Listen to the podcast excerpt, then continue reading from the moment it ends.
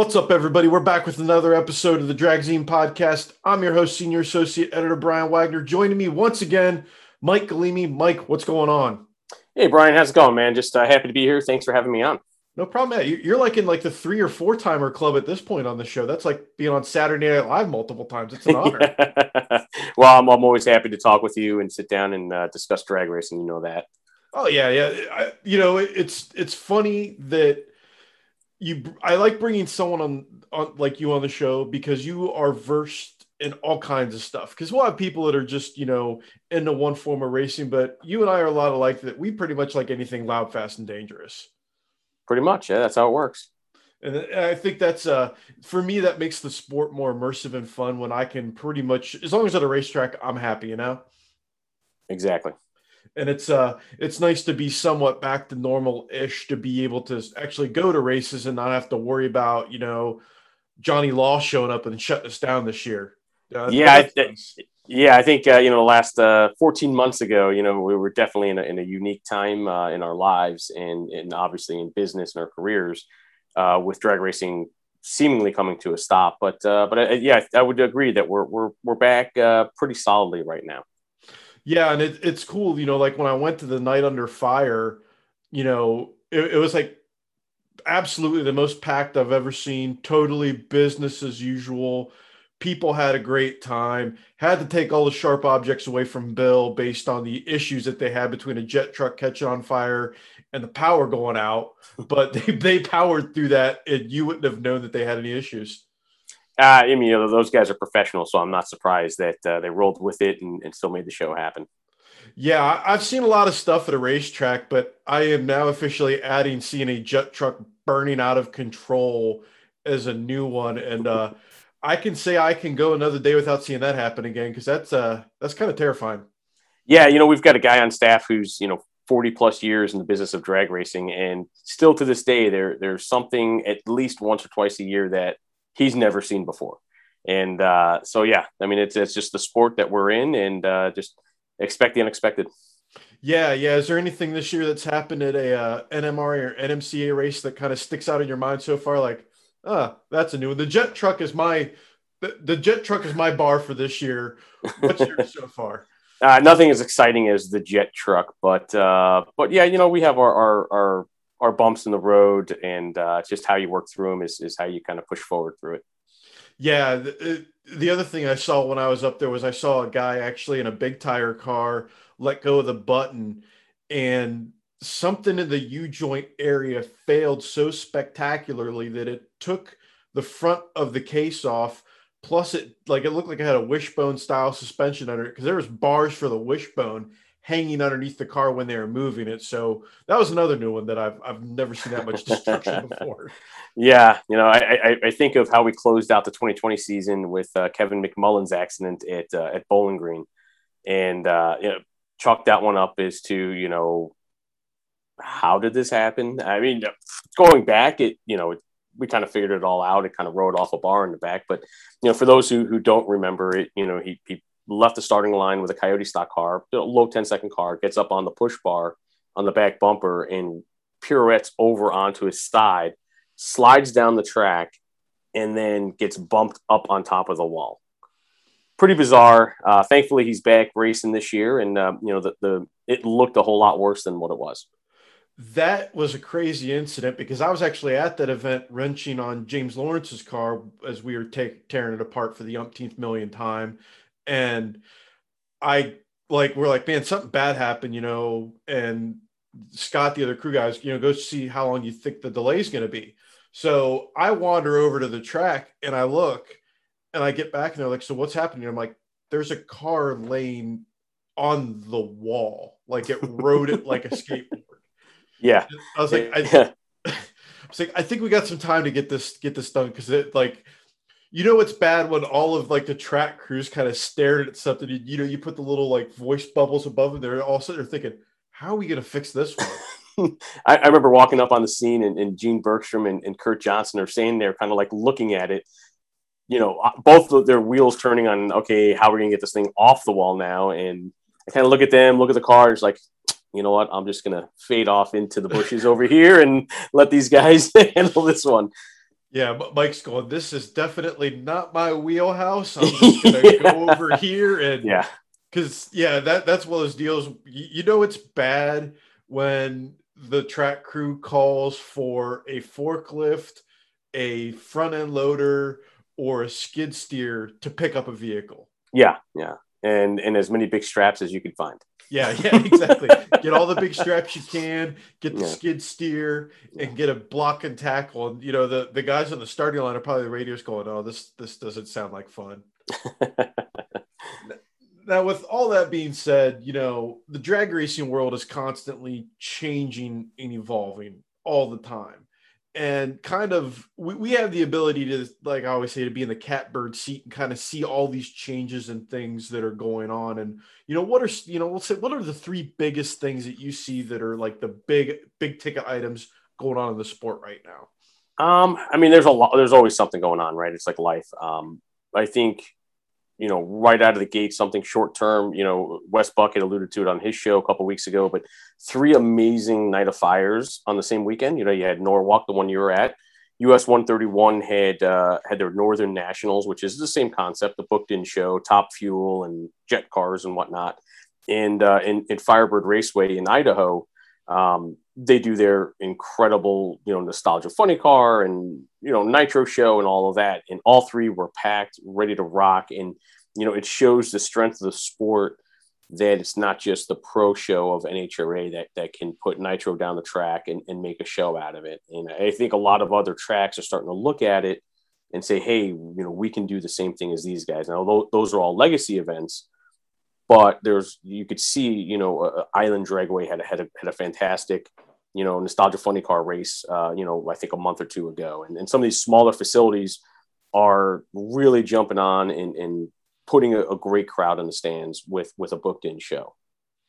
Yeah, I 110% agree. And I think that tracks need to do more of these shows. They need to do more dog and pony shows. End of discussion. Right. And, you know, uh, it, there's an economic, uh, you know, impact on it. You know, there's a positive one, but you also have to put a lot of money up front. So I think for some of the smaller facilities, it may be a little more challenging. But I think uh, when done properly, uh, you know, the risk versus reward is fantastic for the, the track operator. Absolutely. Yeah. I think that even if you did a, you know, a quick eight pro mod show with some top dragsters, and you know like you said you just you you scale it to what you're able to do people will come check that out 110% yeah. And these are traditional shows. I mean this is not some new idea. This is not some new concept. You know when englishtown was running drag racing you know they would do three or four of these in a, a year. You know funny car spectacular a jet you know jet cars under lights or something like that. I forget the names of them but there would be a wednesday night booked in show. You get there at uh, you know five or six and uh, by 10 o'clock you're headed home. Yeah Todd Martin talked about that on this show about that at Tulsa. They try to do one thing a month to bring a big crowd in. Different kind of shows to bring people. You can't do it every week because people can't afford it. But if you can get different groups of people in once a month, it builds that base for people to come back more often. Yeah, and I, I think that's um, something that, that people who aren't involved in drag racing in terms of operations or promotion or whatnot, you know, don't understand that there can be such thing as too much drag racing, right? You need to balance your your your schedules at these these facilities and have that, like you said, like that once a once a month big deal. But you don't want to fatigue your your fan market. You also don't want to you know fatigue your bracket racers. If you have something great, you don't want to fatigue it, and you need to have a, a great balance of events that hit different niches within the drag racing market. Yeah, and you know, Milan, you know, thankfully it looks like they're going to be opening back up with their Friday night series. They would do a Friday night race, and I was always shocked when we went up there for a Friday night show how many people would come out to watch that. And then, you know, they do the Saturday night series, or sometimes they do the Friday deal into the grudge no time stuff on a Saturday. And it's brilliant because the the Friday to Saturday deal like that, two different crowds are going to show up. Yeah. Yeah. And you know, Cecil County is a, a fantastic example of a great series that, that a single track runs. And you know over time has built a great following has a great fan base. Um, you know yellow bullet nationals is essentially just a you know a massive explosion for their you know their streetcar drags that they do. You know with you know it used to be outlaw 105 now it's the pro 275 stuff and x275 and ultra and you know all these great fantastic index categories Right. So, so what's another big thing that you kind of looking at your big board that you see going on in the world racing? Man, I, I think we'd be uh, ignorant not to mention, you know, the RPM Act and you know the the big step up that SEMA and PRI have made in the last you know six to eight months on that on that promotion and really the activity of EPA within our industry.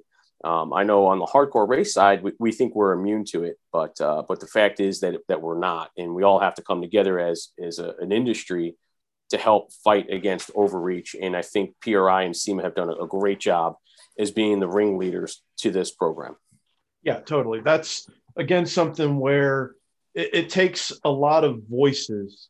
I think like good shouting, not you know terrible yeah. curse words, but like a very organized push to make that known. And I've constantly posted on my social media anytime I see a call to action about it.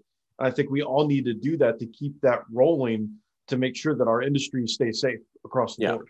And you know, SEMA makes it makes it really easy for you to contact your federal representatives, and uh, you know they've they've got these tailored forms that you just basically have to input your personal information, and it will contact the appropriate people with the appropriate letter the bill name and an explanation. And, and, they make it super easy, but they also give you the option of modifying that to put your own two cents in. And I, I want to say it was about 1.5 million letters have been sent into uh, representatives in Washington, D.C. from around the country. And uh, that's just a, a massive uptick uh, compared to where they were, you know, I think it was three years ago that I went down to DC as, you know, part of the rally. And, uh, you know, one of the one of the stuff we had, one of the items we had talked about was the RPM Act, but I, it didn't have the push like it, like it does today.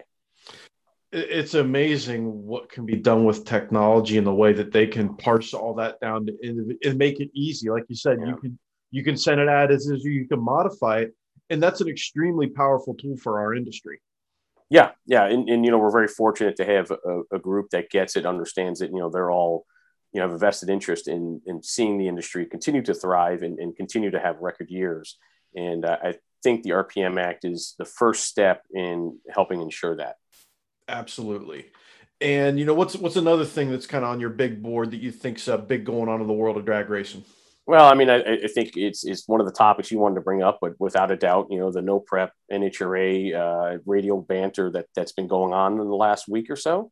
Um, I think that's uh, you know always fun, always you know interesting to see people's different comments and views on it. And you know, I mean, you know, WWE has made a you know an empire out of people hating each other. So it's uh you know to, to have have an enemy you know across the side. It's it's fun to see you know Stevie get involved. Um, you know Stevie Fast Jackson and and a lot of the the drivers on, on No Prep Kings kind of fire back and. uh you know, I, I, don't think it'll ever come to fruition, but uh, you know, it would be fun to see Stevie jump into that world and uh, really kind of take on those guys. And I think uh, care for what you wish for type of thing. I think there was a bunch of NHRA pro mod racers who thought the same thing about Stevie. Uh, you know, four or five years ago, and here he is with uh, you know two or three NHRA World Championships, you know, behind his name. So it would be fun that's a great transition to my next question. We'll, we'll, we'll start out with the, the no prep side of things because that again continues to grow and grow. I've been to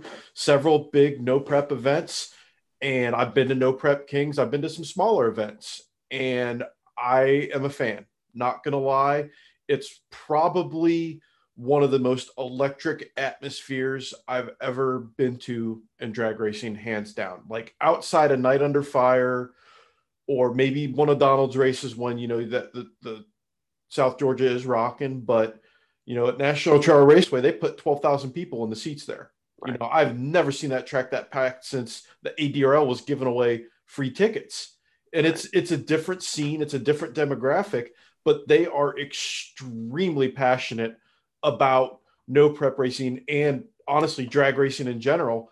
I see nothing wrong with you know like you said a little bit of a banter going on.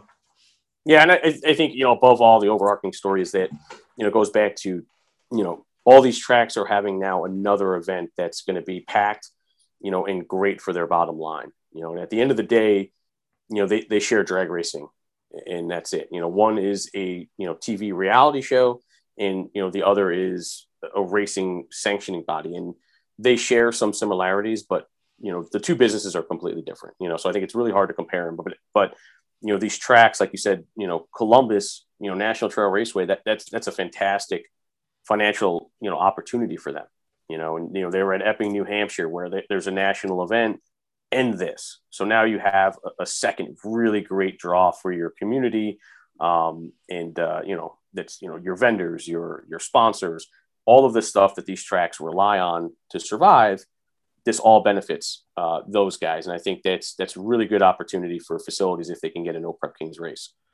And even beyond no prep kings, it's funny that I, I think people keep it keeps getting lost in the mix that they think they equate no prep racing as nothing but no prep kings. That's no farther from the truth. You know, you've got some of these mid to small size events, you know, a big event like a bounty hunters, outlaw Armageddon, winter meltdown, the countless, you know, backwards track racing stuff, that dig or die event that Manny Buginga and Bill Lutz went to. There's a lot of opportunities for these racers to come out to do these things. And I think it ties back to, you know, Stevie's thumping his chest a little bit, yeah, because he wants to get on no prep kings action. Go to one of these smaller races and you might get humbled in a hurley just as easy. Well, I mean, I think it's, you know, it, you know, I mean, it's small tire racing, right? It's been going on since the 90s. It just keeps reorganizing into different different styles of you know how you pull it off. And and you know right now especially in the small tire side like you said the dig or die where they had that hundred thousand i think they're going to do a two hundred fifty thousand dollar race. I think there's another hundred or thousand later in the fall. But any event so the running the backside of the of the drag strip it, it's nothing new. I remember when at first i mean gosh i mean it was probably 15 years ago 16 years ago at least i remember seeing that happen. I, but like you said just the, the attention on it is gotten significantly greater. And in small tire racing, you know, there's always that equalizer of traction, right? So that it, it, you kind of have the have and have nots. You know, you have an incredibly prepped track, um, or even the no prep kings, which you know it's it's considered no prep, but it's definitely better than the other side of the track. And you know that limited traction does give that the little guy, you know, an opportunity to run with the bigger guys. You know, and and you know Manny, like you said, had gone down to that event and you know you would think okay well here's manny you know but you know 420 car easy. You know and he went out i think uh second round or first round. Um so you know it does give the little guy an opportunity to to to do well. And when you have the little guy engaged that's where your big numbers come from in the car count. Yeah it's it's crazy the amount of cars even here again you know coming back to trails. Here locally we see it you know they had a big backwards event that got unfortunately rained out. But at the same time, you have like Marion, a small local track that has a no prep series that right. not only pulls in a lot of racers, it pulls in spectators. Little KD Dragway in Southern Ohio, the, the track that goes uphill. They had to close the gates down because there's too many people in there. You you cannot deny the popularity of that form of racing. Yeah, no, and it's great. It's great that to see tracks recognizing that and uh, you know and giving their their their local crowd an opportunity to race in it. And another thing that I was kind of going to dovetail into this was, you know, the on the more the prep style thing, the streetcar type events, you know, like your streetcar takeovers and, you know, other events like that. I went to two streetcar takeover events this year and they were packed with not only fans but racers. And it's interesting again to see that you're starting to see that that pendulum swing back to you more the streetcar style events. But you know, this time around, it's it's interesting to see OEM cars showing up with drag radials, laying down good passes, and a lot of people showing up with them.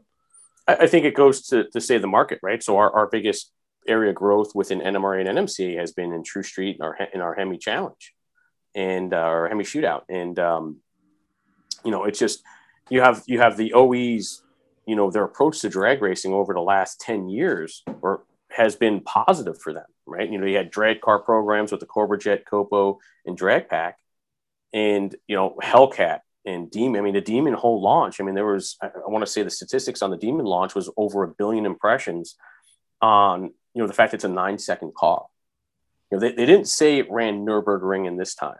They didn't say you know oh we ran you know vir this time on a road course. They use drag racing because you say, hey, look, this car goes 965 with the, with the red key, you know, and, and race gas.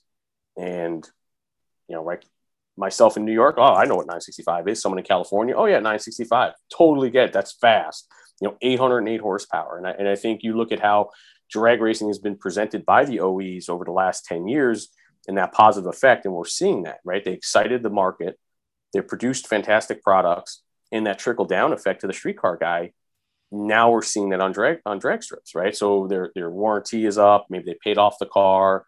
Um, you know that's why all of these aftermarket companies are just moving massive amounts of parts for the late model vehicles because we've had this surge from the factories for it. I mean, you know, a, a performance pack Mustang goes 11s. You know, you put a supercharger on and you got a low 10 second car. And uh, so I, I, think I think you know seeing all the streetcar stuff, it's a byproduct of what we've seen over the last decade that's been building and brewing. Um, despite the fact that drag strips are going out of business, you know, fighting challenges that way. You know, real estate market's so expensive, you know. So yeah, I mean, it, it's hard for for these tracks to stay open sometimes when they're looking at that money or retirement. But on the flip side, drag racing, I think, is as big as it's ever been, maybe bigger.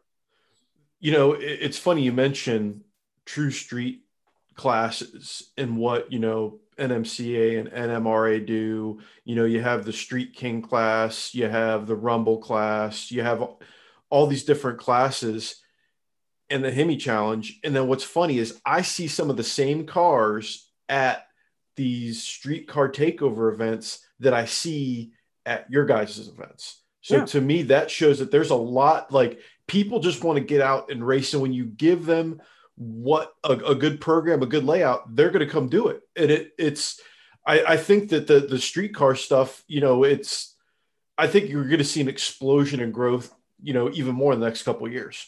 Sure, sure. I mean, the, the, cars become more affordable. Like you can go pick up a, you know, an, an 05 to 09 Mustang or 0 or 2010 Mustang, you know, three valve car. You can pick those up pretty reasonable. You know, the secondhand market is has always been a great driver in performance because you can go either pick it up as a second car or, or a younger person getting into the sport and hobby can afford to do it. You know, um, when I grew up, it was the Fox Mustang, but you can go, it was the pizza guy's car, right? Because the pizza delivery guy could afford to buy a Fox Mustang, you know, and then, well, pizza guy can't go buy a Mustang anymore, but you know what, that, you know, that older modern muscle car, you know, is affordable, you know, kind of that new generation, kind of that 05 Mustang really, or even the 03 Cobra, I think is really what launched it in that new style, you know, supercharged, you know, doesn't need to be a drag car to be fast. And uh, yeah, it, it, you know, it's, it's playing out over the last 10 to 15 years and just keeps getting better.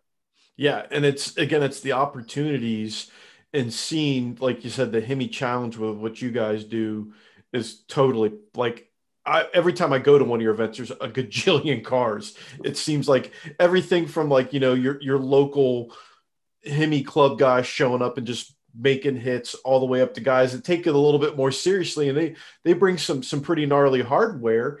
And then you go to the streetcar takeover you see a lot of the same cars. You see more heavily modified cars. You know it's it's really cool to see all of this kind of showing that that grassroots push is happening. And then what you i bet if we we put some some pins in some of these guys he said you know what? I think this guy's going to try to go faster. Well guess what? Another five ten years they might be the next Manny Buginga. They might be the next Stevie Fast that started out in a street style car and just kept getting faster as they could. And and we've seen that a lot on, on the you know the heads up side with with NMR and NMCA. You know, you take limited street, you know, and you look at you know qualifying list for limited street, and gosh, I think there might be one person or two people that have ever raced heads up before they stepped into limited street and they were all streetcar people, you know, either a true streetcar or an index car that decided, hey, I want to go faster. I want to, you know, do some class racing.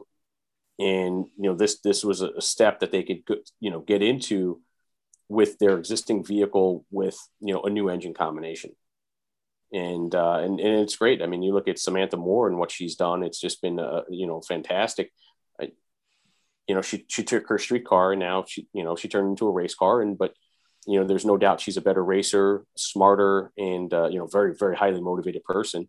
But she's done a fantastic job with it. You know, Chad Wendell is another one, a great example of an index racer who stepped into the heads up side. So you know, having that opportunity for for racers to to transition for those who want to get serious, you know, we offer that. But if you just want to be the the, the chill streetcar guy, by all means, we've we, you know we've got a great programs for for you to fit into and a lot of variety. You know, I think. Uh, know the Hemi stuff. It just that, that market just it just keeps on giving. So you know we've we're at Norwalk next week at Summit Motorsports Park with the NMCA All American Nationals. I think we have 88 Hemi cars signed up for next week. I mean, it's just uh, it's it's great. It's great to see it. It's great to see all the demons. It's great to see Scat Packs. You know, those guys. You know, we've got uh, someone who helps them. Who you know, if you've never drag raced before, we've got someone that's there to, to help say, hey, you know, we'll answer your questions. We'll, we'll take the intimidation factor out of it, and uh, I think we're bringing a lot of people to the sport. It's it's been fun. Well, we're going to take a quick commercial break here. And when we come back, we're going to talk radial racing and what we think's going on. So we take a quick commercial break here on the Dragzine podcast. We'll be right back. Moser Engineering has been racing across five decades and through three generations of family. We have also been supporting sportsman ranks since the beginning with our lightning fast two day turnaround time. Everything we make from axles, rear ends, suspension, brakes, and more made right here in the USA with one goal in mind so you can win. To learn more, check us out online at moserengineering.com. All right, we're back. And Mike, we, we've talked about streetcar racing, we've talked about all kinds of different stuff. And we, we kind of briefly touched on radial racing. And something I've noticed, I don't know if you've noticed it, but it seems like there's a flattening in the curve, to use a COVID term, if you will, with radial racing. It like, it, it doesn't seem like it has as much pop as it had. Like the car counts aren't as big. Um, I, I don't know what it is. You know, kind of radial versus the world is hurting a little bit. Do you think it's due to maturity? Is it something that people can't get parts? You know, uh, what, what do you think's going on? I, I think it's a little bit of everything. Um, I think there's uh, a maturity level to like every heads up group faces it. You know, you do it long enough and the people who are there for the party, the people who are there just be like, oh yeah, you know, this is, you know, we'll go down, have some fun. You know, maybe they were competitive years ago, but they stuck with it when they didn't become competitive. You know, th- you know, those racers tend to fall off or get distracted. you know, where where it's, you know, hey, you know, no prep kings is is the big thing. You know, so maybe you lose some there. You know, maybe you lose some to, you know, uh, limited drag radial, right? So if you remember, limited drag radial was formed when you know, Radial versus the World really, you know, shot up, you know, with the pro mods and some of the higher end combinations where LDR was designed to kind of pull it back a little bit, you know, the traditional 484 bore space big block, you know, a, smaller turbochargers and kind of back off that, you know, the, the, the unlimited side of it and make it a little bit more affordable to use the parts you had and, you know, maintenance was, you know, a bit less, you know, at the time you know, now we're seeing limited drag radial get really intense, but you know, the, the concept was there. So it was like, okay, so the guys that were the racers that, that maybe couldn't keep up with, you know, the Stevie Fast, the Melanie Salemis, and some of those other higher end, you know, they, they, they found another place to race and they, they dropped into that. And eh, so I think you're seeing a lot of it. And then there's the, the park stuff, right? I mean, I know we've lost probably six or seven racers per event. I would say easy to part supply problems on the heads up side and uh, you know it, it, may not sound like a lot but when you start to you know look at a big picture and, part supply is a big problem in you know in our industry. Yeah that's like I, have been trying to wrap my head around what's going on because i've been to a few different events and it's like you know it, it's almost like the car counts have just been kind of weird and all over the place. And I, I couldn't figure out and i've been trying to wrap my mind around whether it was you know part stuff guys getting tired of it guys not wanting to deal with the rules. I mean, you see a lot of banter and whatnot on social media about it. And I was just starting to kind of look at it as, you know, maybe it's starting to get to the point where either it's too expensive or too fast or a combination of both for some guys. And they just want to do something that's more fun. Well, you know, it, it, again, it's, it, I think it's multiple reasons as to why. And um, when you look at where some of the fields are, you know, before you had, you know, this this crazy attraction to a lot of pro mod racers who said, "Hey, you know, I'll swap onto a set of radials, you know, a set of shocks, you know, change some stuff around, and, and go have some fun." You know, and those guys are just as competitive is you know as the dedicated radial racers. Then you look at it and you say, well, you know, they race pro mod, you know, every every weekend or you know three times a month and then three times a year or twice a year they race a radial race and they look at it and say well these guys are all racing on dedicated radials all the time. Like, how do you keep up with that?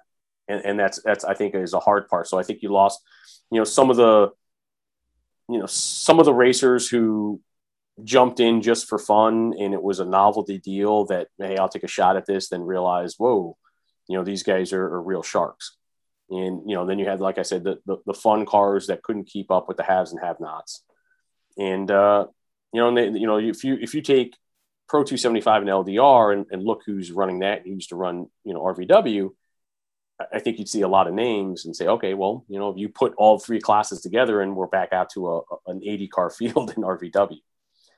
So I, I, think you have to look at it as, as a couple different factors playing against it. And I think honestly, limited drag radial is probably overall one of the coolest classes in small tire racing because of the variety. You know, you know, you got the Devil Horse nitrous car, you got Stacks twin turbo Monty, you got Pro Charge cars, and you know, again, they look like real cars, and it, it's cool to see stuff like that, and fans can identify with it. Yeah, I mean, I, you know, me personally, yes, I, I, you know, I mean, I love pro mod racing. Everybody knows me, knows that, but you know, it's fun, and that's kind of what I do enjoy about No Prep Kings and LDR and Pro 275 is that, you know, those are the cars I enjoy watching. Um, and you know kind of grew up watching through the you know the early 90s when this whole scene really started to take shape and, and start to take off nationally.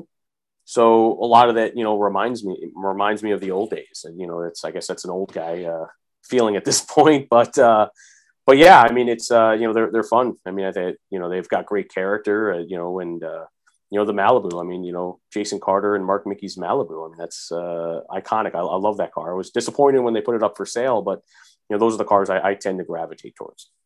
Yeah, yeah, I'm, I'm right there with you as far as like the old school door cars. I like, you like I said, I'm, I'm think I'm in the same vein with you know Love and Pro Mod too in a Pro Mod setting. Pro Mod on radials, I'm not, I, I'm lukewarm on that. But legit cars that you can look at them and they look like something that you could pull from like you know like a mid a mid 90s kind of look where it's you know they look like the car they're supposed to look like you know. I'm perfectly fine with you know the action being a little bit slower but with the cars looking right and being competitive and yeah and getting down the track all the time. Yeah i mean it, it, you know i don't know about getting down the track. I mean i think that's kind of what i enjoy about small tire racing is that challenge and and seeing uh, the racers who who step into that challenge and can navigate, you know, the hard track on on a on a hot sunny day.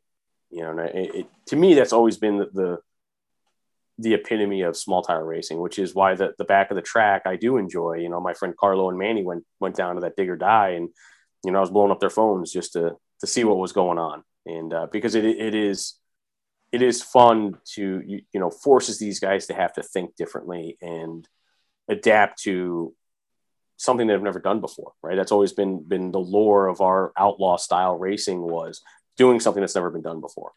Have you seen any in person the PDRA, their uh, slick tire small class, that Pro Street deal? Oh yeah, it's great. I mean, you know, but again, it's it's a full body car. Um, you know, started off as an OEM style vehicle, you know, and uh, they look the part, and uh, you know, it's uh, it's like Outlaw 10.5. Yeah, I went to the Norwalk race, the PDRA race, and that that was a good show, front to back, cars constantly going down the track. You know, there wasn't a lot of, you know, the, the god awful radial tire, reverse rotating, screeching noise, a lot of track prep. There's always action going on. And those cars, it was impressive to watch because most of them all got down the track. There was some fast, some going faster than others. There's a little bit of sketchiness, but it was like I said, it reminded me of the old school outlaw 10-5 freak show stuff. It, it was it was awesome to watch. So about uh, I guess over the winter was I had an op-ed column in Fastest Streetcar magazine talking about um, Pro Street, and uh, you know I think it might have been before PDRA had coined you know their their category as Pro Street, but it you know it, it, I related everything back to the original Pro Street movement, you know with Tony Christian and when he had the '57, you know Stan Shaw's old car, um, you know uh, Pat Musi's Popeye and you know just how NPK is really you know gravitated to that style car, even though they're pro level built, but they're still look the part, right? They're still that pro street car. And I said, you know, when you walk into a chassis shop, you say, "I'm going to build a pro mod car," and they say, "Okay," they know exactly what you're talking about. I'm going to build a pro mod car. Okay, it's this, this, and this. Okay, so what class do you run? You're going to run, you know, NHRA Pro Mod. We're going to build it this way. You're going to build a blower car or a turbo car or a nitrous car. We're going to build it this way. Are you going to do, you know, an NMCA or a PDRA class? You know, and they, they tailor it to a specific version of Pro Mod, but you don't have that on kind of the Outlaw 10.5 style vehicle or, or no prep king style vehicle. So what are they? You know, in my mind, they're Pro Street, right? I mean, that's their stock length, you know, plus or minus one inch from a factory wheel wheelbase. Uh, most of them were built off factory bodies or you know close enough replicas, and I, you know, I think that's, you know, the the, the phrase pro street has never been coined for drag racing. So you could walk into a shop and say, I want to go pro street racing, or I want to build a pro street car. It's like, okay, Pro 275 would be a pro street car, NPK would be a pro street car, LDR would be a pro street car. You know, obviously PDRA pro street. You know, Outlaw 10.5, whatever's still out there, would be this quote unquote pro street car. And and I think you know, just my warped sense of uh, thought process. You know, like I, I, think what hurts kind of some of the scene is that you, you walk in, you say pro mod, and you could fit all these other classes. But what do you do? You don't, you, you know, you walk in and say you want to build a Pro 275 car, but that same car could be used in all these other disciplines. It's still legal. And, uh, you know, I, and so it was my ploy to say we should be calling these Pro Street cars. And uh, it's that real look that I think a lot of us gravitate towards is out there. It's very much alive. Yeah, totally. It's it's really cool to see that kind of the that look the look of those cars. You know, like uh the old brown sugar Mustang. Like that car is just oh, it it's perfect. Chef's kiss, perfect. Then you got Cadeau with that, you know, sledgehammer truck with a blower on it. Like it's it's that kind of variety. I think that will that that will always draw fans. If you put yeah. those cars on a flyer and say, "Hey, we're going to have these here. They're going to be on slicks. They're going to do wild stuff. People are going to come check that out. Yeah, no, I think it's I think it's great. I think there's a lot of great examples out there. Some, you know, some of these racers have built incredible cars with incredible detail, and it's it's fun to see everybody's twist on it. You know, it's not a, a cookie cutter car. You know, you know, mentioning that right there, cookie cutter twist on cars. We got to talk about Sullivan's car too. That just popped into. I finally saw that car in person up at Norwalk, and when my dad saw it on the at the NMCA race on the FloRacing live feed, he was convinced that was a paint job. I'm like, no, dad, that's a wrap. Trust me, it's a wrap. I see that car in person, and unless you know where to look to tell it's a wrap, you can't tell it's a wrap. But even once you get past that, just that car alone is just to me that's he should get 25 bonus points for every race he shows up to because it's not a cookie cutter car. Yeah, and, and you know it's uh, certainly not the first one we've seen, right? Johnny Rocca is the, the most famous version of it, uh, but um, no, I mean Craig's always had a great style to him in, in how he presents his, his racing programs, whether it was his, uh, his super stock car, his stock car, his top dragster, and you know obviously barn burner was just incredible detail and thought into it. And uh, you know, El Mero Romero is an extension of what he's built over the last ten or fifteen years that we've known him. Um, all of his style, all of his uh, you know flair, and uh, he he worked with the right partners to pull it off. You know, you could tell that. Larry Jeffers really fed off of, you know, the Cholo concept, and and it was fun, you know. And Kryptonite Customs the same way. You know, those guys always produce fantastic wraps and, you know, their installation is fantastic. Like you said, you, you can't even tell with perfect seams and, you know, everything lines up magnificently, but the detail and into which they took it and, and everybody has, you know, that he has worked with has fed off his enthusiasm, his excitement and produce this, this incredible car. I mean, we, had an opportunity to, to really spend the whole day with him before Michigan going through the car. Kevin DiOssi, who just knocked it out of the park with the with the photo shoot. Um, checking out the details and, and really having an opportunity to soak in what it what you know they they pulled off and uh, and to keep it a secret in this day and age to to have that to where nobody has seen the car you know publicly anyway um, and it, it didn't never got out there on the internet and craig did a, a, great job in controlling that story you know i was worried you know he was signed up on tuesday for the test session for the NMCA race. and it was like, man, you know, someone's just going to snap a shot of this thing and just post it to Facebook. And then that's it. Like Craig's whole buildup is, is going to be ruined. And, you know, and everybody respected his, you know, his wishes of not to put it out there. And, you know, they could take all the pictures they want, just don't, don't send them out and keep it down low. And it, it worked out really well. And, uh, you know, we shot, we shot it Wednesday night before, you know, we opened the gates and, you know, Kevin spent the entire night editing this thing. I mean, he went to sleep. I think it was like three forty-five in the morning, and just worked all night to get get, get it ready for for a launch at, at seven a.m. It was fun. And off of that as well, I saw a couple really cool pictures in your guys' coverage that to me summed up how pro mod should be. And this is what I think that MCA does right. You had Craig's car, and I saw in the same picture, I think he was lined up against Randy Adler, and then I think Chip King's Mustang was there, and then there was another non-typical looking pro mod like that right there is what pro mod needs to go back to not cookie cutter cars just like all these different deals i'm like that to me that's what made that that that's what make, would make ProMod awesome. I, you know, I, I, I appreciate you giving us credit for that, but it's the racers who do it, not us. They're the ones who build the cars. They're the ones um, you, guys give them choose the platform it. for it. yeah, you know, yeah, we, exactly. And uh, you know, I, I, think you know, you look at Chip King's car, which, um, gosh, I forget who the owner was. You know, another one-off body. Uh, the guy was, a, you know, a Mach One fan of, of that generation. Leggett's uh, car. Yes, Leggett. There you go, Terry Leggett. Yep.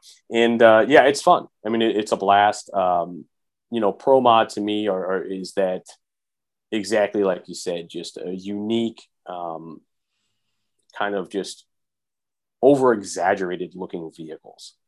You know, with the big tabletop wings and and just this this crazy look to it. And you know, yeah, there's some part of me that, that I look at, uh, you know, especially on the NHRA side, because it's so serious. You know, they're all late model Camaros for the aero reasons, and you know, everyone builds a 69 Camaro. And so I would love to see more variety, but I, I get to where it's, it's difficult and expensive and you have to have a, a, a serious passion to be different um, to pull it off. I give the NHRA guys a pass to a point because that when you're racing quarter mile at that level, I mean, you have to have something that honestly is going to be predictable and safe. You know, let, let, us just put that out there now. And those Camaros, there's a reason why they use those cars is because they're stable and safe going what almost well, I, I, you know, I, I, think calling them stable and safe, um, they all reason. are.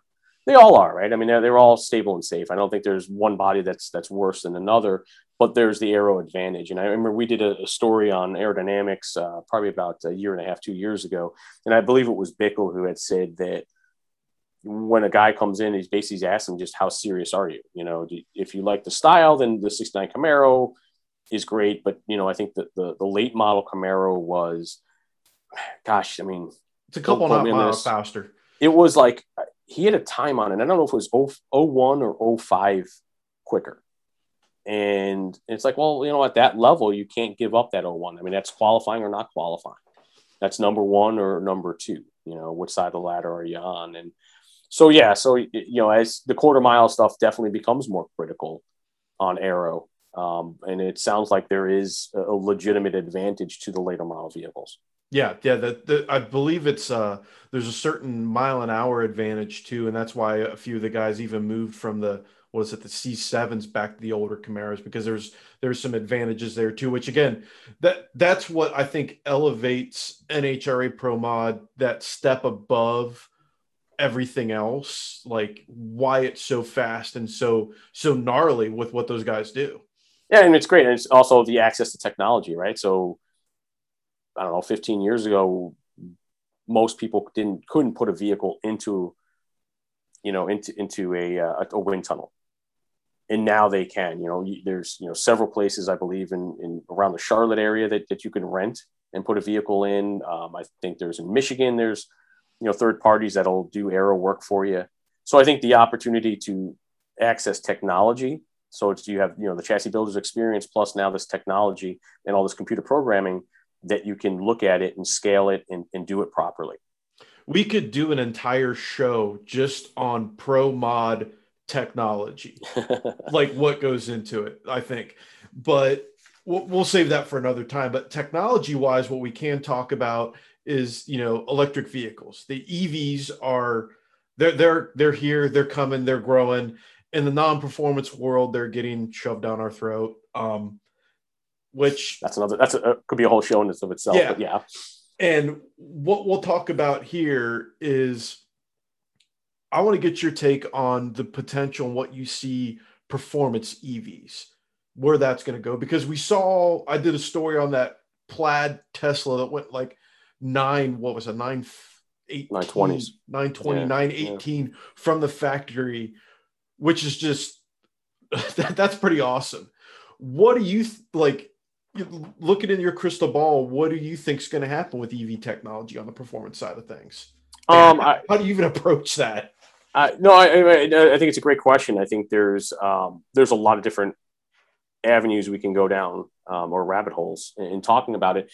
I, I think um, you know from a strictly performance standpoint, there's no doubt that EV is far superior, and, and there's going to be a lot of people who are going to be angry. I say that, and, I, and I'm not saying that because I like it, but uh, I mean let's take RC racing. You know, every record for an RC car is held by an electric motor, not a you know, not a nitro motor. And so I think if you look at it from that standpoint, this is something that, that you know, that hobby has been doing for 40 years. And there, there's no doubt that EV performance does have an advantage in terms of pure performance. You know, Pikes Peak, you know, who was it? Was it Porsche? I think it was. Yeah. Who just absolutely crushed the Pikes Peak record with an EV car because the elevation didn't matter um, you know, bracket racing, you know, in EV should be better. You know, where I think drag racing kind of goes sideways on this is is in two forms. I think the current buyer right now for an electric vehicle most likely doesn't care about drag racing. That's not their cup of tea. You know, and I'm not to say that that nobody will do it. You know, there there I think there are there are EV uh, owners who, who do who are involved heavily involved in our industry. I mean, you know, Anderson Dick is one of them. Uh, Tom Tomlinson over at Holley. Um, you know, these guys are, are, are, big Tesla fans, and they're great pieces of technology. But um, but for the the masses, like you're not going to go to a Friday night and have you know a quarter of the cars be EV right now. I, I just don't see that happening because I just don't think the current buyer is engaged in our sport. The other side of it, and you know, I don't know, you know, could a drag strip even handle, you know, 50 or 100, you know, EVs, you know, in the night? I mean, you know, some tracks we can't even get a cell service or, or you know, internet access. And now everybody's going to have a plug in car. You know, what, you know, what does the infrastructure look like at, at, a, at a racing facility for an electric vehicle? You know, is that you know, is that uh, you know, is that up to snuff? And my gut feeling is telling me right now, definitely not. Um, so I, you know, I think, I think EV and drag racing is a, a, great novelty. I, you know, Ford is doing an incredible job with their Cobra Jet. I think they're using it as a great marketing tool. I think you know the electric Copo a couple years ago was was totally cool, and it's fun to see you know Tesla enthusiasts with this using like Dodge, you know, the thing went 920s and it excited our whole market. It's like because now we have a relatable number of, well, the Tesla Plaid goes 920s. You know, there's a supercar that supposedly goes eights. They've been testing um, an 870, 880 car. Um, you know, where we go from here, I don't know. You know, I, I, I don't think you're buying a Tesla Plaid. I, I know I am not buying a Tesla Plaid and I'm certainly not buying a supercar. so I, you know, I don't, I don't know where we go from EV in the short term. In the long term, you know, who knows with uh, politics and the infrastructure in the country and just uh, you know everything that that surrounds the difficulties of converting a, a fuel guzzling fleet of cars in the United States to all electric. I don't, I don't know where that goes. If I had the money, I would 100% buy a Tesla Plaid right now. 100%. EVs, I, I will, I've been saying this, I will go on the record to say it right now is that they fascinate me. Like, I, I raced nitro RC cars. I remember when the big scale uh, lipo cars came on the market. I drove one for the first time. I was like, this is a lot of fun, but with great power comes great responsibility. And the first time you rip one of those triggers and how quick and fast they accelerate, my mind went to drag racing. I'm like, oh my God, all the cool stuff I could do with this car at a racetrack. I have a terrible idea that Scott Parker shakes his head at me all the time that he, I think he's terrified I might find a way to make this happen. I want to EV swap a Mustang and build something like that just to show it can be done and have fun with it. Like you said, there's there's challenges yeah. involved, but in my mind, I would love to build an EV SN95 Mustang just to see what can be done with it. I saw a uh, I saw a vehicle uh, this this past weekend on social media where I believe it was an S187 Mustang that had a Tesla drivetrain swapped into it. And I, I, know on the on the swap side, you're starting to see like Icon Vehicles is offering, you know, EV options on their on their awesome line of vehicles. Uh, you know, they were at, at uh, SEMA three, maybe four years ago with uh, with that derelict style um, 40 sedan um, with, with an EV in it. Uh, I think there's a concern on the aftermarket as to, you know, you've got it, it could be dangerous, right? Like uh, working with with high power electricity is not, uh, you know, not always a do it yourself type of project. And I think there is there is some concern that you know swapping could uh, you know there needs to be a guideline and there needs to be you know an education on safety for that sort of stuff as well. Oh 100% uh, electricity when it bites it hurts. And the more power you put behind like I, I, don't think i don't think hurt would be uh, would be an emotion that uh, that you would feel anymore because i think it would be the end yeah, the type yeah. of, of power these guys have. Yeah so, yeah that, that's yeah, yeah. that's an understatement to, understatement to say the least. Yeah. You're, you're definitely gonna not it's you're gonna have a bad time and I, I think that that's a 100% a valid concern. And again, it, it just, to me, it adds to the intrigue on where this is going to go because hot rodders are going to do hot rod things. You right. know, it, it, you do, our industry and our people are the last ones you want to try to corner and say, well, we're going to take this away from you and you can't have performance cars. Well, some dude in Alabama is going to go, hold my beer, watch this, and take a Tesla and make it into a race car and I'm I'm cautiously optimistic we're going to see some good things come out of this.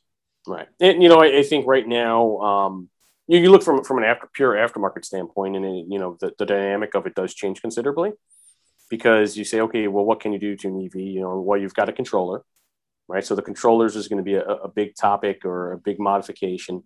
Um, then you know what else? You know, suspension. There's really no drivetrain. Um, so tires.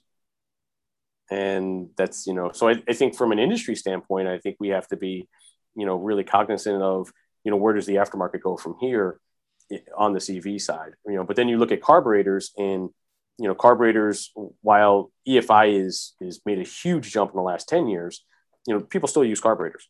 People still tinker with them. People still utilize them. Um, you know, NASCAR, when did NASCAR switch over and, and, and NHRA Pro Stock? I mean, you know, what was that? It was less than 10 years ago. So I, I think there'll always be a place for fossil fuel burning race engines and even the streetcar market. I think you're going to have a lot of holdouts and, and, and there's a lot of vehicles on the road. It's just, you know, where are we in, in 20, 30, 40 years? Exactly. As an, as an industry. I don't know if I'll be around in 40 years, but uh, you know, but but we do have to have to look at that, you know, and what is you know even on on the repair side, you know, there's a lot less parts to repair on an EV car. So what's the repair industry look like? I mean, I, I think you know, as a country, there's there's a, a lot of change that would be taking place to to make this switch over to EV. It's not as simple, I think, as people think. I 100% agree. And we're going to take a commercial break here, real quick. But when we come back, we're going to talk a little bit more NMCA, how COVID affected it, where it's going in the future, and a whole lot more. So stay tuned. Real quick commercial break here on the Dragzine podcast. For serious LS engine builds that demand strength and durability under extreme operating conditions, look into Comp Cam's Race XD bushed solid roller lifters. With lightweight modular design and a proprietary bronze alloy roller wheel bushing, Race XD bushed solid roller lifters eliminate the most common cause of failure with a new oiling system that guarantees consistent roller wheel axle lubrication. Learn more at compcams.com, the absolute leader in valve train technology. All right, we're back. And Mike, we've we've talked about a wide range of different items here, and I wanted to get into you know you you're part of the NMCA NMRA family of ProMedia, and you know we worked together on you know over your shoulder the burnout show during COVID, and you know how you know the world was an interesting place during those times, and I'm a firm believer in that you need to learn lessons from things that have happened. And a lot of people could go to the negative side of COVID. But I think that there's a positive side on what businesses and organizations could have learned from COVID. What did you guys learn from COVID that you can apply now going forward? Uh, a lot of stuff. Um, you know, ProMedia is is uh, we're known for our events, and that's our, our, our core product. But we're also a media company as well. So I think on on both sides of the business, um, there were a lot of uh, a lot of lessons learned. And, and what COVID provided us was to time the time to figure it all out. Because it, you know, once this thing starts moving, you know, it's it's hard to get the train to stop. And you know, you've got your next event or your next season. There's always something, and we never had an opportunity to hit the pause button and address, you know, a lot of topics that we've talked about in internal meetings, but we're never able to execute um, you know, and and one of them on the media side, or which relates to the event side, you know, was you know we've always wanted it to update our websites. And took a deep dive into the websites and you know content wise we were very comfortable with what we produce in terms of racer news communicating about the series communicating about a lot of different you know whether it's parking and stacking all of these bits of, of, of communication with with customers whether it be a fan or a racer or sponsor and but how do we deliver that through our websites? And so it took us you know an opportunity to sit back and look and say okay this is what we like this is what we don't like and then who's going to be our partner to you know to hire to, to revamp all of our websites to communicate better? How can we do it better? How can we eh, you know produce you know the similar level of content but present it in, in a cleaner fashion more user friendly fashion, make it easier for people to find the information.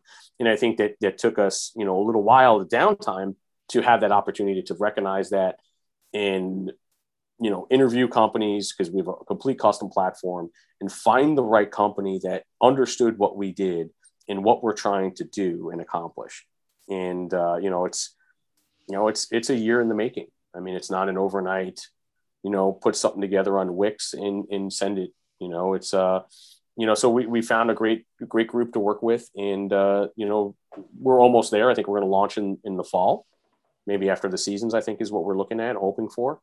But uh, you know, COVID gave us an opportunity to really take a deep dive and analyze, you know, our, our three websites and how we can do it better for our, our customers, and uh, and that was that was huge. Um, and it's something we're still working on today, but we didn't have the time before to do it, and now we did. Yeah, and I, th- that's very interesting how you guys approach that, and I think it it drives home the point that you know people only see the event, and being part of the process of you know being a small part of an event process when we you know with speed video and FloRacing, I understood that there's like so much more that goes on than just yeah. that. There's a lot more thinking that goes into it, and that you know you it's time is a very precious item and you just don't have time to really think about how to change a lot of the stuff when you're moving at speed to get events done. Right. And and that's and that was time was the biggest you know take a step back think things through and analyze you know all aspects of the company because now we have the time to do it and we have the opportunity and you're never going to get this opportunity again or at least we hope not and uh, and that was that was a huge I think for us, uh, especially on, on the on the media side and content side, and then um, you know on the event side the same thing, you know, which is all tied together. You know, how can we produce things better, quicker, um, and and deliver that you know that content to our customers in a, in a more effective way.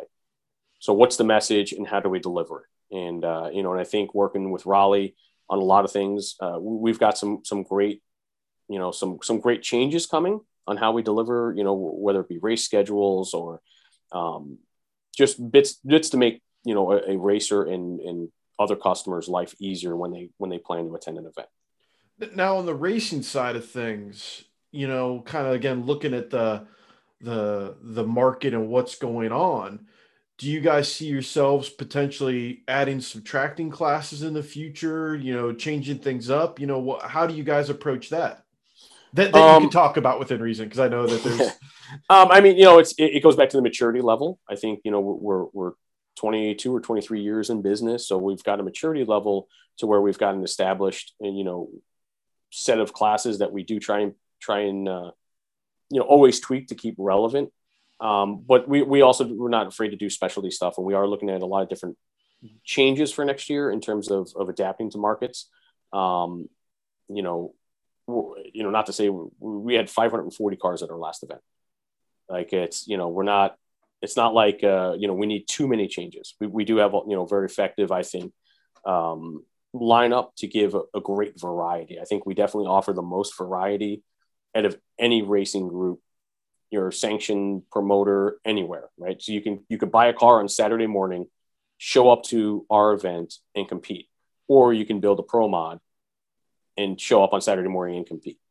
And I don't there is there is no other group in, in racing that that offers that entry level and top door slammer in one event.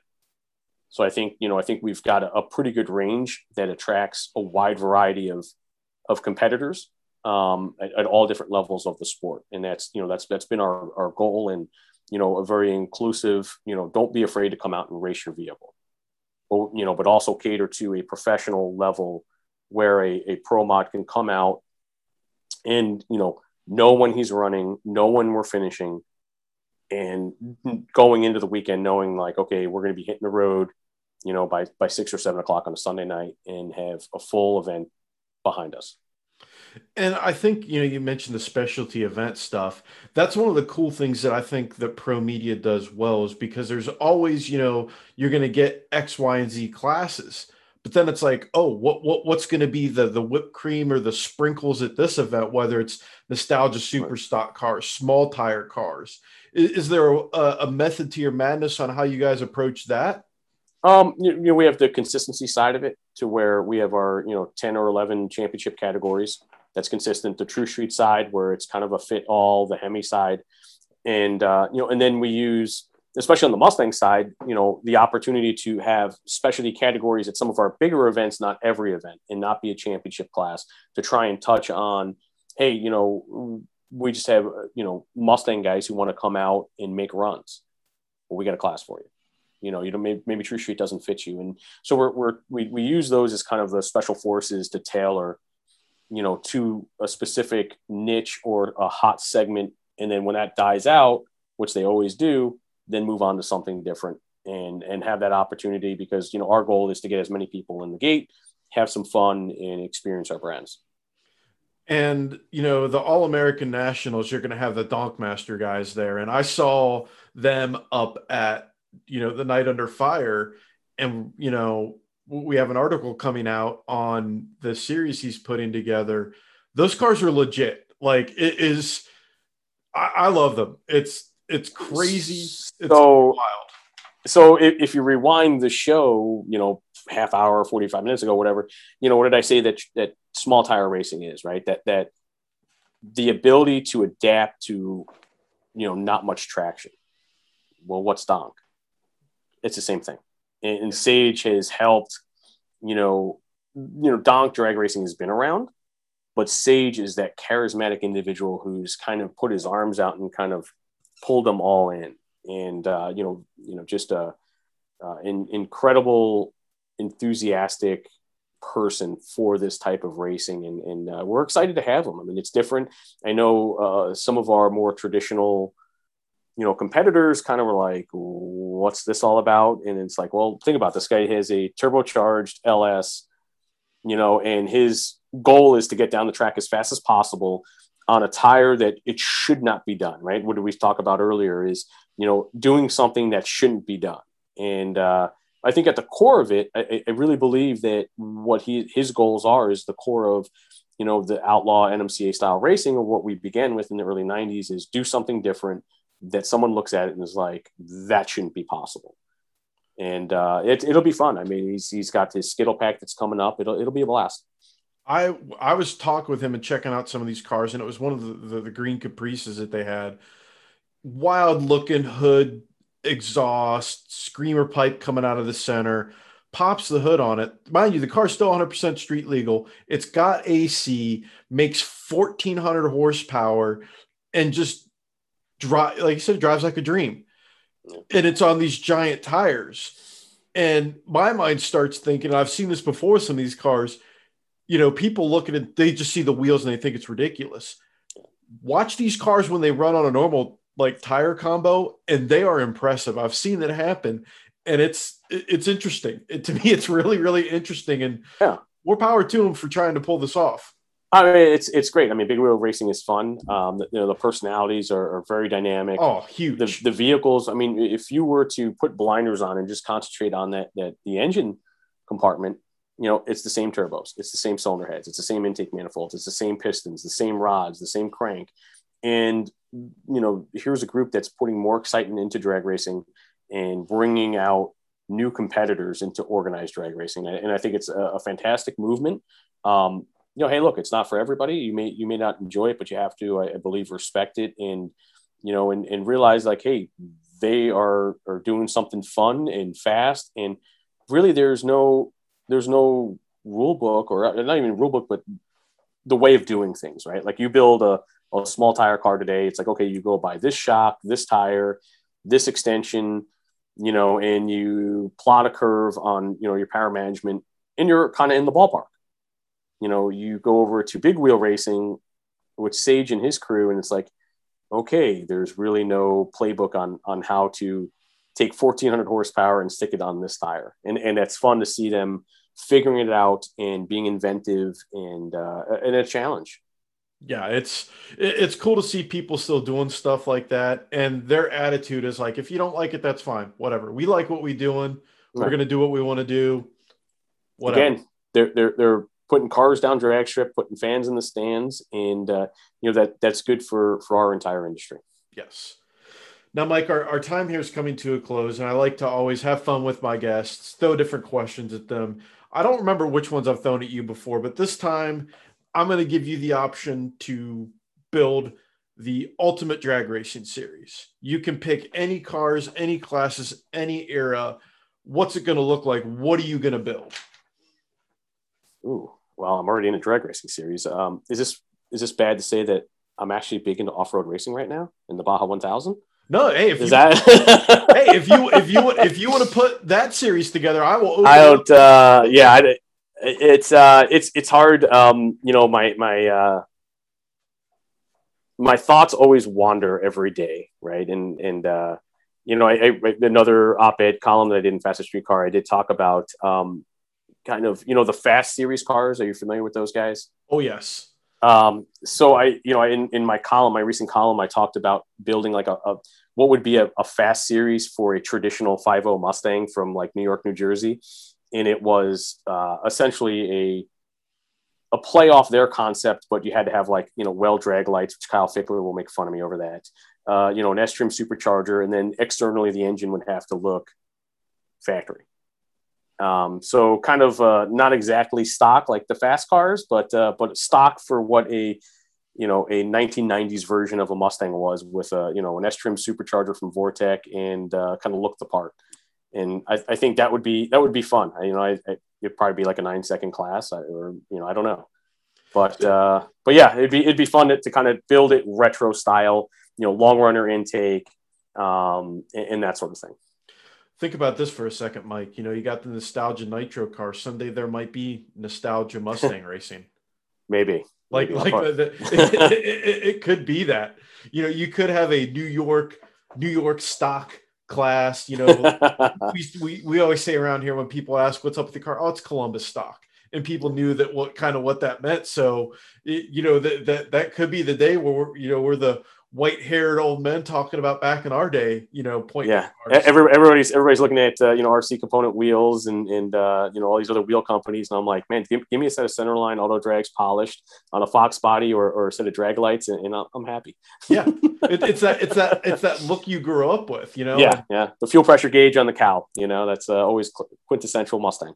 The, the cruising spot down in college, it was always, you know, your your classic Fox bodies rolling through with the, the weld Draglites, the big old thumping cam. Mind yep. you, they installed the cam, they never had the cartoon, but it sounded rowdy.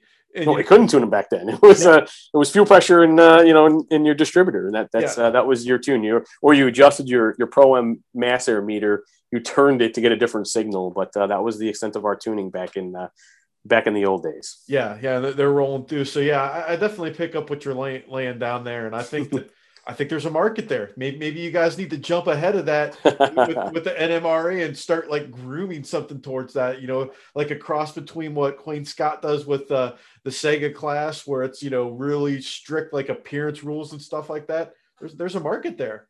Well, I, you know, I, I, joked with Mike Washington, who we, we, we collaborate on a lot of on a fun and stupid things together, and uh, I told him, you know, we've got Pure Evil, uh, I think it's Engine 3.0 coming together. And I said, you know, after, after Pure Evil, I think, you know, I think we need to do this, this concept I threw out there in one of his rolling chassis just to, just to do it, you know, not a class, just, but just do it and say, Hey, we're showing up here. You know, if you want to be an idiot like us, come have some fun.